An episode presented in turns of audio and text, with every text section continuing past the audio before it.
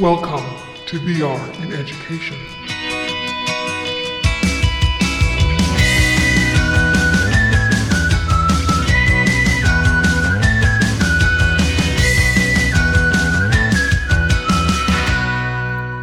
Hello, everyone. Welcome to another exciting episode of VR in Education, where we dive deep into virtual reality for teaching and learning.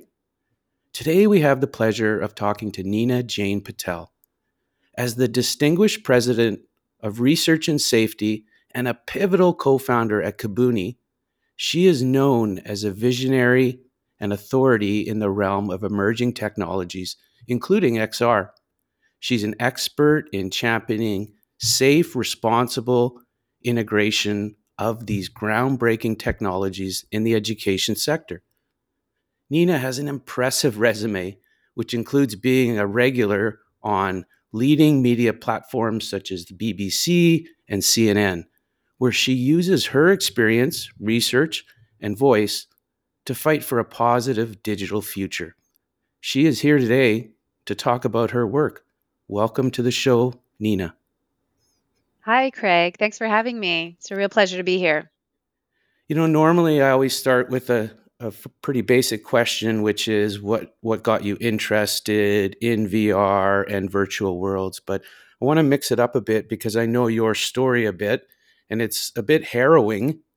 So you know you are here today, still championing championing this space, but you had a very negative experience when you first got interested in this, and yet you're promoting virtual worlds still the metaverse, if you will. Tell us a bit about that. Yeah, it's been quite the journey, that's for sure. Um, maybe moving, um, you know, talking a bit before my harrowing experience in in uh, this the in VR, I could talk about what initially drew me to VR.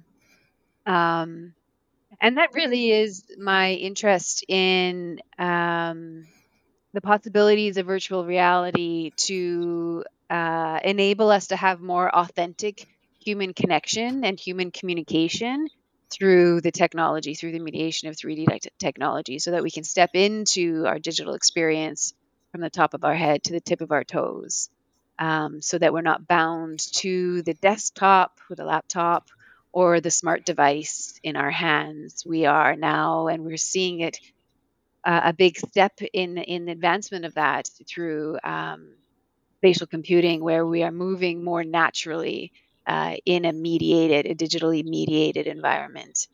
And so that's what drew me initially in 2018 19 to the space. Um, and I actually hosted my own set of um, podcasts in uh, 2019 between uh, body based practitioners and um, technologists with my kind of view on bringing together people who understand human movement and human nonverbal communication with technologists who are building the technology that will be integrating into our lives in education in the workplace.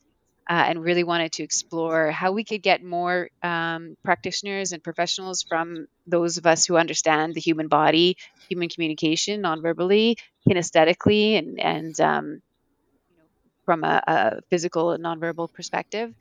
Uh, and bring that some of that language into um, the technologists uh, and coders who are who are creating these environments. So that was kind of my original foray into it. And then in and then you know the harrowing experience you've described is kind of um, the advocacy work that is, is the basis for the advocacy work that I do now in in in a space in a world you know um, that we are now introducing three dimensional, technologically facilitated social environments for our children, for you and I to spend time in with, uh, and without really truly looking at how to prioritize um, safe, responsible use of the technology, uh, and and uh, how we can consider um, the child's rights, human rights, as a cause, as a as a um, the pivotal space of where we begin the design process and how we integrate these new tech technologies into the lives of children and young people, into the education sector, uh, and prioritize the positive aspects of the technology before we uh, allow um, the negative aspects, uh, aspects to uh, perpetuate and, and to continue as we see them in the 2D internet. And now we're introducing a 3D experience of that, and we haven't really solved any of the problems that we we have uh, currently. Yeah, and in one of your interviews, I think it was with NBC News, they were quoted in there of saying the metaverse is the new wild wild west for kids. And it, you know, it, it, dawns on me like you think we would have learned from you know the cell phone and some of the unsupervised usages of cell phones and those stories, but you know, maybe we haven't yet, or you know, I guess tell us a bit about what some of your research is saying in regards to this and all the talks that you have been doing. Yeah, I think, well, I recently completed a research project um, here in the UK with University of East London and Middlesex University. And um, at U- University of East London, it's the, uh, the Institute of Connected Communities. And at Middlesex University, it's the uh, Center for Abuse and Trauma Studies. So it was a really interesting group of researchers who were looking at this from the lens, who are actually criminologists and, and have just completed, or a little bit of overlapping, a, a really deep investigation into um, uh, UK and EU uh, causes of cybercrime.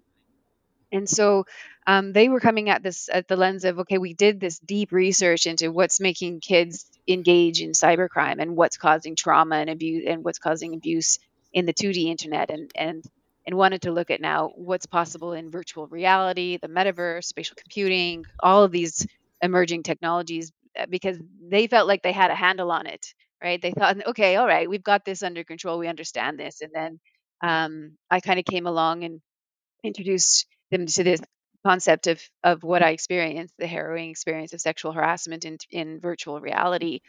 Um, and then this opens up a whole new uh, realm of uh, potential trauma uh, and abuse. And and so in that research that we've just completed over the past 12 months, we did um, some consultations uh, and child led participatory research um, to understand how they're currently experiencing um, the metaverse, virtual reality, and also 2D platforms that, that can form aspects of the metaverse and, and what their experience is. is. And overwhelmingly, um, children have been experiencing or are witnessing um, abuse, uh, homophobia, misogyny, racism. Um, it's there it's already there, you know, and, and some people consider us to be at the inception uh, of, of the metaverse. You know, many uh, are of a different opinion that it's been around for a long time, but you know, as a as a mainstream um, possibility for people, especially for children, to entering into the space, and these, unfortunately, uh, the first things they're seeing are are bullying and um, negative aspects. Um, and of course, there are fun aspects to this as well. And I think you know, and not to lessen that or make that less significant, but how to highlight that because it doesn't have to be paired with the abuse and the trauma and the perpetuation of what we're seeing uh, online in terms of uh, how we don't treat each other with respect and dignity in these spaces.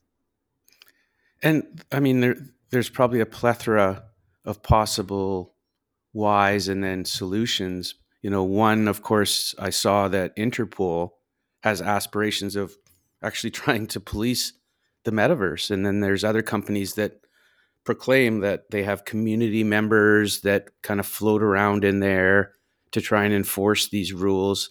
But is policing the answer here? Is this how we try and clean up some of this stuff that's going on?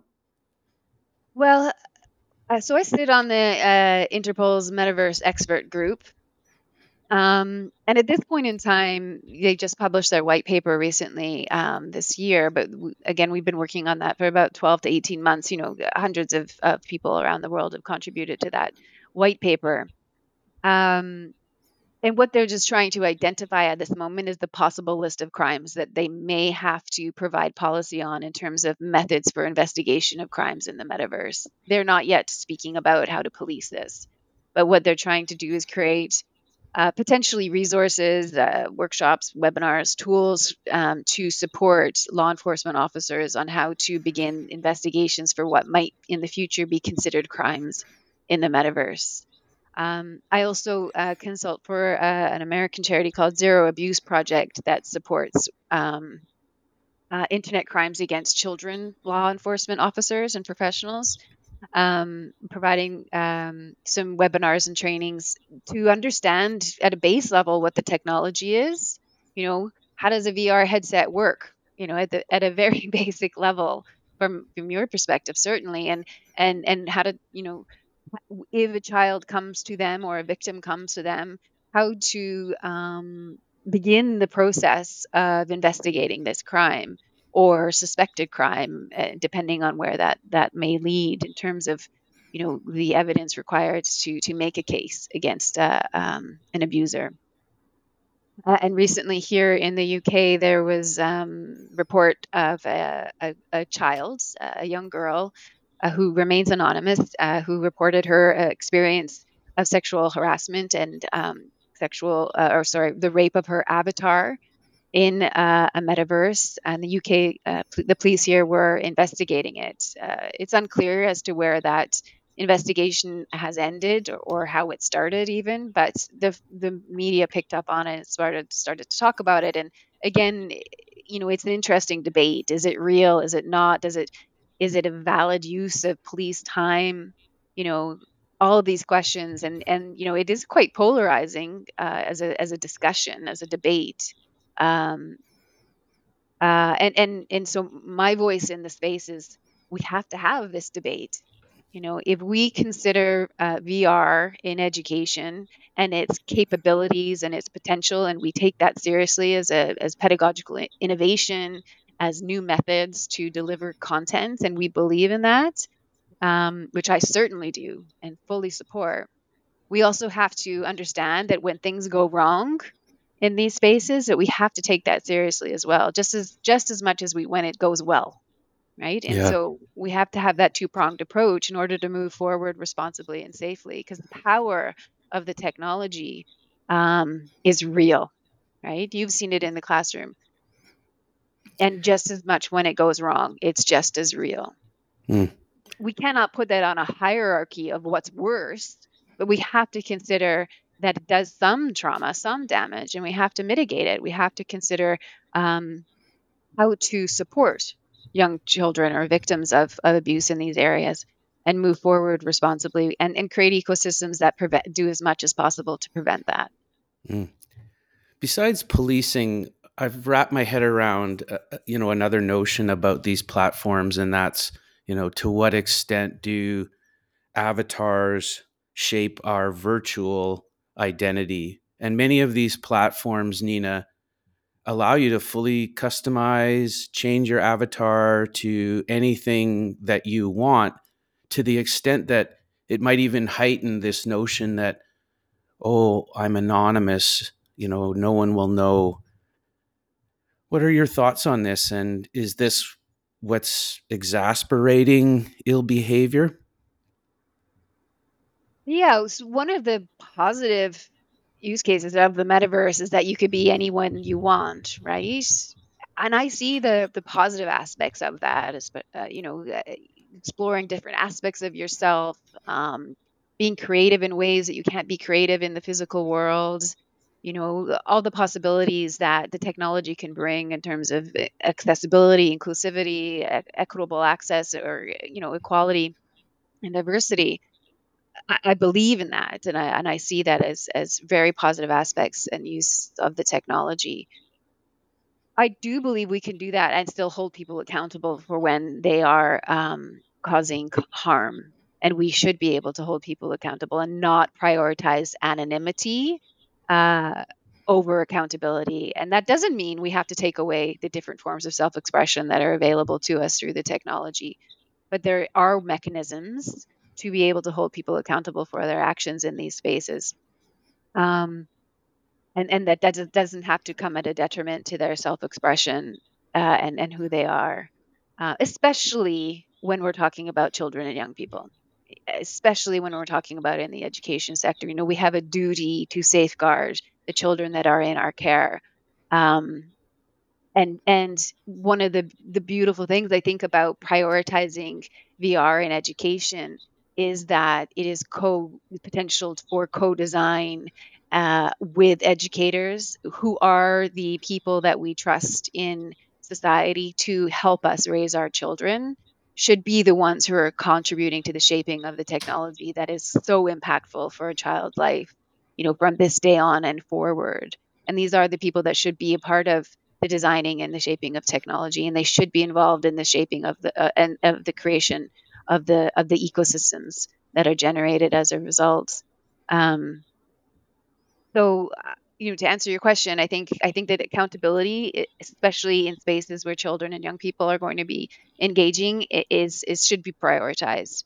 Uh, and the wild west that you know it has been referred to it's not a necessary component to the mm-hmm. technology.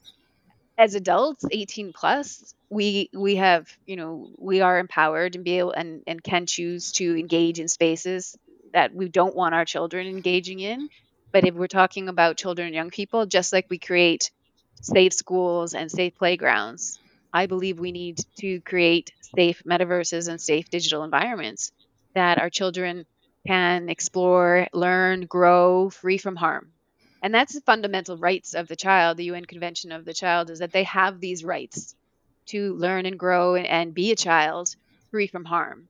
And that, even in the UN Convention for Rights, includes in the digital environment. Mm. But somehow, as a society and as uh, as as governments all around the world have have just we've just kind of given up. It seems that digital worlds are going to be unsafe, mm. and that the only way we can um, continue is to teach our children and give them all of the armor in the world before they even step online.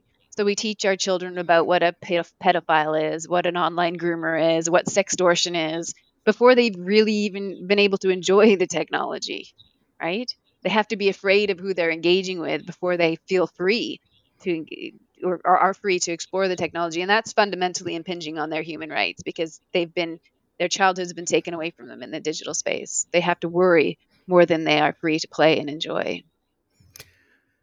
One of the go to teaching spaces here in North America, anyway, in regards to all this, is a company called Common Sense Media. Are there other companies besides your expertise that you would recommend to educators who are just trying to learn a bit more about, especially the virtual worlds and what to teach and how to teach it to them so it resonates with kids? Yeah. Um, well, here in the UK, there's a few. There's the National Online Safety that offers um, support uh, and professional development for for educators. I did a webinar for them. It's available online, um, and, and that's just a you know, you and I have to remind ourselves that um, we're a bit of a her- ahead of the curve in terms of knowing about the tech. You know, some people are quite skeptical or they don't haven't come across the technology yet. Where whereas you know you know we we talk about it all day every day, but some people are still you know don't understand, have never put a headset on, have have never really looked into the tech, um, and so and especially as as you know educators who are limited on their time and resources and capacity you know adding another technology to them just seems sometimes overwhelming. So how can we do this you know that's in a fun way that allows and not too time consuming? So you know the first thing is just to understand the language the, the vocabulary that's used in this space and and begin you know to to be able to talk about it with their students and then potentially think about how to integrate it into their their classroom planning or their um, you know their lesson planning and how they can use it on the ground at a at a you know what we call a grassroots level uh, inter- and so that the you know the hardware doesn't gather dust in the back of the classroom. Um, and how can we, you, you, know, make it a little less um, a little less friction in the in how to begin and that on um, that learning curve that that we so often see in terms of yeah it's great but it's so it takes so much time to figure out how best to use this and i don't have that time i've just got to teach and move on you know?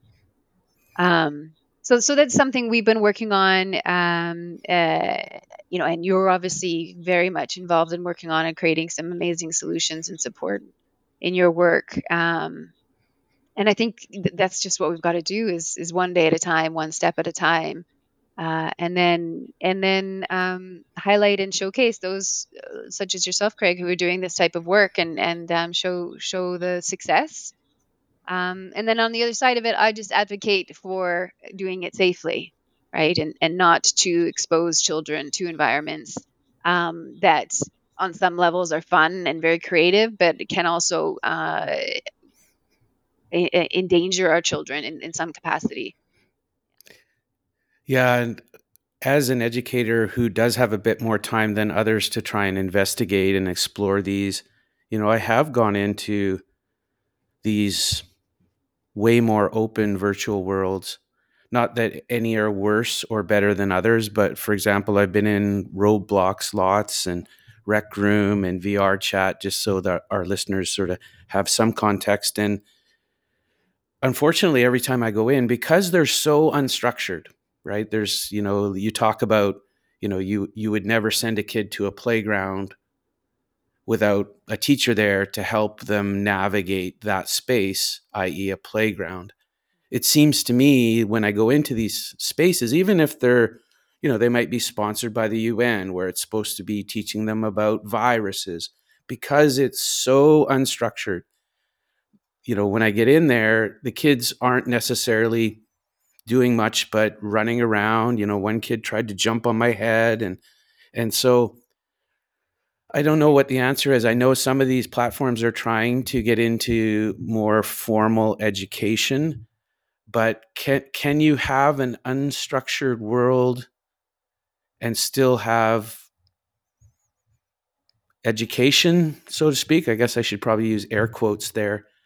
You know, is there is there a way to clean these up? Because again, back to my very one of my very first statements, I, I did, did feel like I was in the wild wild west because no one has taught these kids and i don't know them so it's not like i can stand up like a teacher and say wait a minute everyone you know come sit on the the virtual floor here let's talk about you know what this space is supposed to be about and yeah. so on yeah yeah look i don't know the yeah so we talk about boundaries we talk about structure we talk about you know the rules you know you know and what are what how can we be soft in those boundaries and those rules when as an educator in a playful environment you know there's always a balance in there isn't there and then you know in a virtual environment a social virtual environment where people are coming from all over the world with different cultural values different mm. times of day right? What's acceptable at 9 a.m in the morning uh, versus 10 p.m at night and you know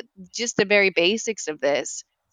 And that's kind of what a, a, call to action is is like let's consider more more closely what this means um, to us as we engage with each other as human beings in open environments. And and and some of the difficulties come because we're opening social virtual environments that don't have real clear boundaries and rules uh, whereas opposed to you know people children who have access to these worlds are usually have access to other games as well so they're taking the the culture and values of mm. other games into across to other spaces because they've learned how to behave in this world whatever it may be whether if it's a battle royale if it's you know some usually some sort of life or death situation where the whole point is that i am the sole survivor and i get to win.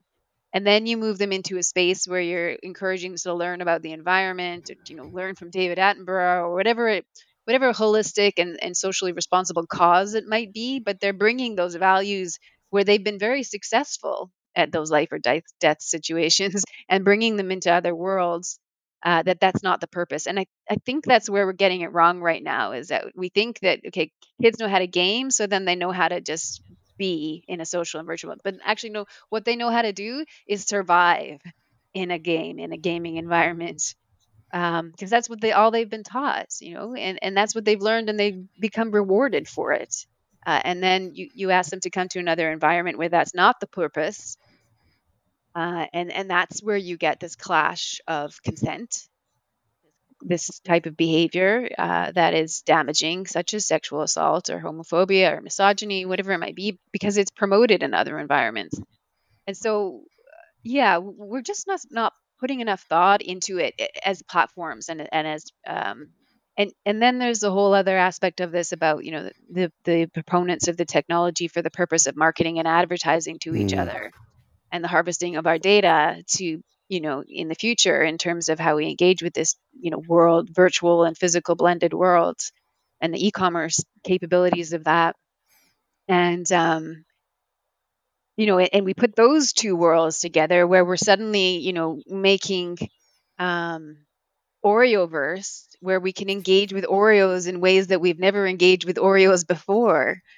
Um, but is that the best use of the technology? I I don't believe so, and I really think we can do better. And that, and that's often, you know, what I, I ask educators and parents and people who aren't involved in the industry to say we need to demand better because Mm. this is the best the technology can do, which it's not. But we really need to demand better and and and and begin to become more educated and, and conscious of our digital uh, interactions uh, in order to shape, contribute to shaping the technology, because we all have a role to play. Unfortunately, we all do. You know, as much as we don't want to face it, every interaction you have with a device, every like, every purchase, uh, every every everything that you do digitally, the data is tracked, the, and then it feeds the algorithm, and then it, Mhm. it spits us back more of the same, and then and then we're we're confused about why it's doing damage. It's because we showed the AI, the algorithm, the the, the machine, the worst parts of ourselves, and Mm. because we wer- weren't conscious of how it was going to impact us later down the road, and and now we're coming to a place, you know, the research, the evidence shows that um, the human race doesn't look so good digitally, you know, and then we're complain- complaining because AI is doing, you know, atrocious things and creating atrocious things uh, that we don't want but we trained it how to do that. And the same is happening in, you know virtual environments. We're training ourselves how to behave badly in these areas, in these spaces, and then we wonder why bad things happen. And w- there's a huge re-education process that needs to happen. Yeah, Yeah, and part of it is because you and I, Craig, um, you know, we're we grew, uh, you know, when the internet was introduced into our lives, we all did just shrug it off and say it wasn't real. Just Mm. turn the computer off. And now we're the ones raising this next generation of children who are grappling with this middle space of, oh, but I was told just turn it off. My child is saying they feel something very real, and my my instinct, my conditioning is to say just turn it off uh, because our feelings weren't validated, right? When I when I felt uncomfortable or uh, I was bullied online or you know it wasn't it wasn't treat it was just turn it off. And and I get those responses about VR as well. Just take the headset off. Don't go into VR but that's not the solution. We need to we need to say you are feeling this way and hold that and say okay Mm. let's understand that. Let's unpack that. And then somehow create ecosystems that that that mitigate children feeling this way and build technology accordingly from there. And we're in this middle ground right now that's that's quite messy. Yeah, it's like gaslighting, right? yeah And partly because, like you said, of ignorance. So, you know, I'm I'm not going to validate my son or daughter's experience because maybe I don't know a lot about what's going on there. Yeah. yeah It's fu- it's funny that one thing everyone's sort of following the Apple Vision Pro headset, and one thing I I, I thought was unique about it was you can FaceTime in it with someone else with a highly realistic looking persona of yourself. But if I take the headset off and I give it to someone else, I it won't portray that someone else as me. Again, there's some higher level tech there with facial cameras. And part of me likes that because it makes it easy, right? It's not as messy. I don't have to go in and double check that my son or daughter's picked an appropriate avatar that's not bearing skin and therefore inviting whatever. But uh, again, I also agree with you in that if if we take away too many controls on youth in regards to how they look, etc., that it will stifle stifle creativity and so on. So it's it, even as someone who's thought about this for a long time, you're right. It, it's it's not easy, and the answers don't just come like automatically this way. Yeah, yeah, yeah. It's very complex, and I think th- that is a very much the right choice um, with Apple, and, and because it's, it's it is an adult device, and because we're encouraging adults to use the technology for work, and there are real laws around um, representation in the workforce uh, and harassment in the workplace. You know, and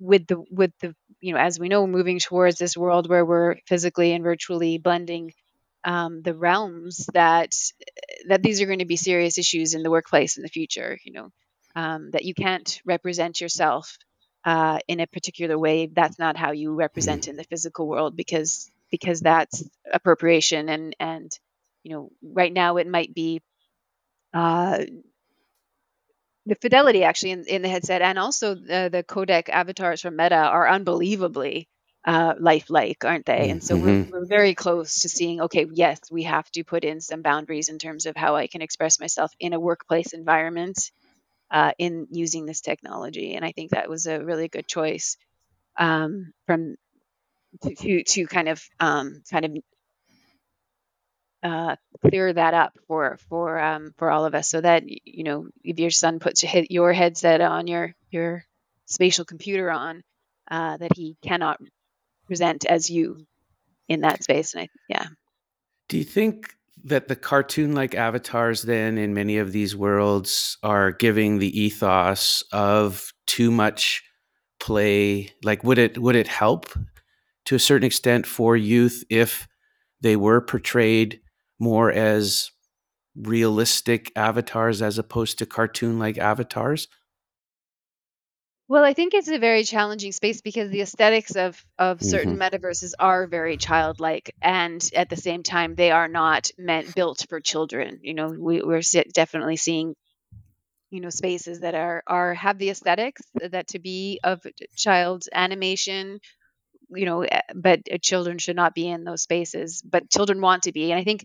Um, you know everything about the metaverse is very appealing to a child you know it's the gaming psychology is very much uh, geared toward a- appealing to a child and the way that their mind works in kind of in competitive environments um, and learning environment you know this kind of challenge the quick moving the sti- high stimulation um, the the psychology of motivation and such is very stimulating and appealing to a child. So um you know and again that's what's so fun about it. That's why there are you know roblox and fortnite are hugely successful.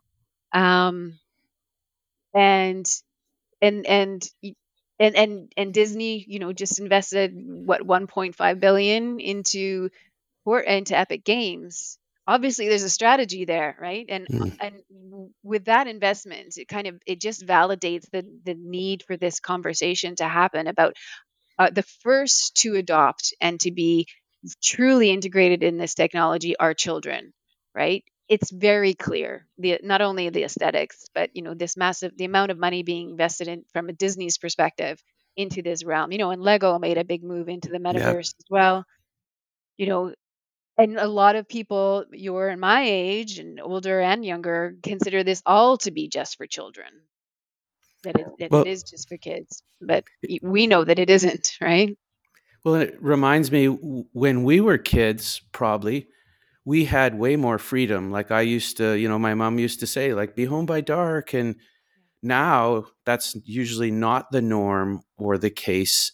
You know, we're living in more urban environments now. And so this almost becomes this psychological release for a kid to have a, bit of ownership and agency over what they get to do. But now it's in the virtual world where it's like the parent says, you know, be home by dark, but in a virtual world kind of thing, right? hmm Yeah. Yeah, and I think uh, you know the complexity continues because currently the the state of online safety is really put into parents and educators' hands, right? You know, we have to be we have to educate ourselves, we have to understand the technology, and then we need to prepare our children for it. You know, and that is the current state of it, and that and that is what we have to do right now in terms of you know limiting the time, per, you know, parental controls. Um, and that's because the technology was never really designed for the child to begin with and if it was designed for them it was in a capacity to manipulate and to you know have serious serious return on investment um, because we we we have done a disservice certainly to the education sector in terms of technology right? It's the last to be innovation to be ha, apply the rules of innovation uh, which i think is is shameful around the world um, that the education sector has so woefully left behind.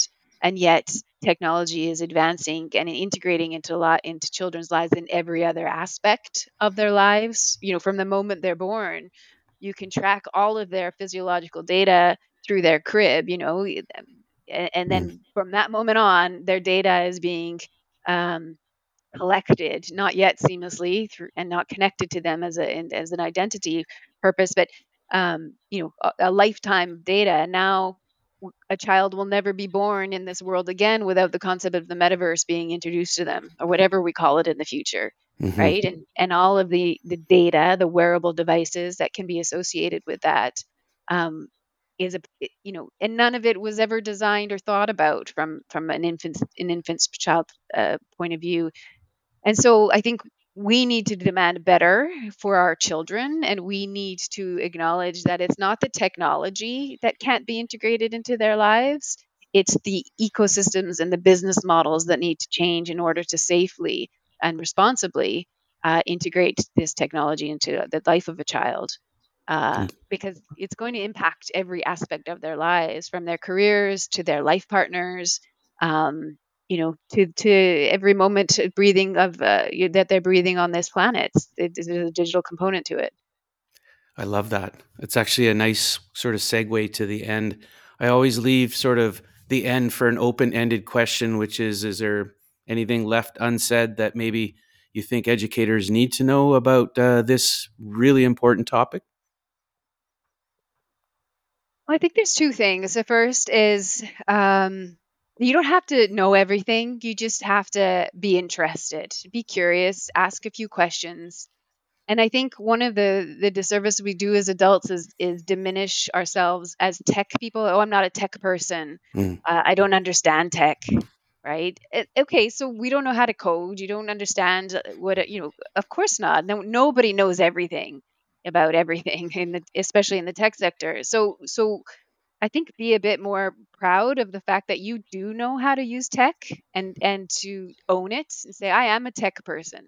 Because if you continue to have the perspective that you aren't, then it will be continually shaped without you and you contributing to it, and you will feel kind of disempowered, and your autonomy is taken away from you because you feel like it isn't uh, hmm. for you or was made for you. And I think we have a responsibility to take on more ownership about that. So we are tech people. We are all tech people. You're not a you, that language needs to be taken out. I'm not a tech person. You know, we all have to be in it.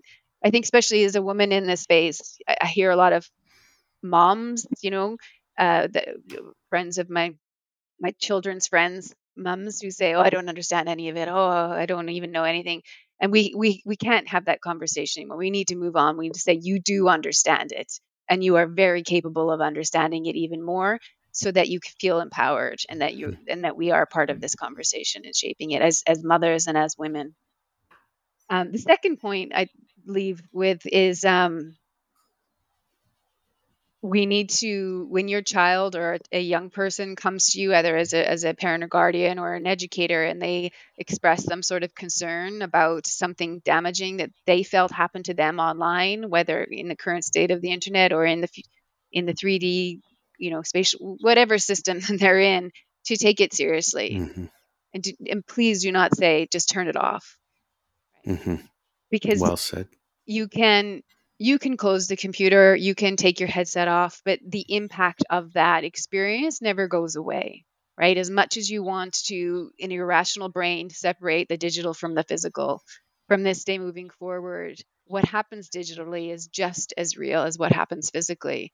Um, and in a in a world where a child will never be raised without a metaverse or spatial computing from this day on forward, we cannot underestimate the power of the technology, especially in childhood. Mm, so wise. Nina, how can people get a hold of you if they want to learn more about this topic? Like I said, it's it's still so new, and there's probably a ton of educators who don't even know where to get like lessons and resources, or even just how to craft teaching uh, social emotional learning Yeah. around this medium to kids. Yeah. Yeah, I think uh, the call for action is is to become involved and learn and have these conversations as as messy as they are right now, and they are going to be inevitably um, messy.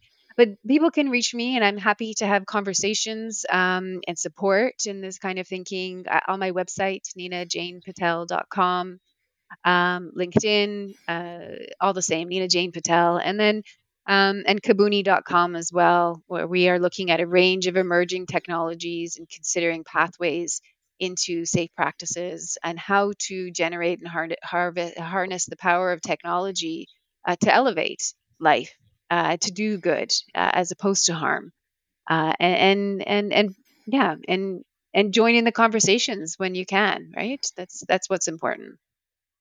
Amazing. Thanks so much for spending some time on the show today, and I really appreciate your thoughts. Thanks for having me, Craig. It was a pleasure.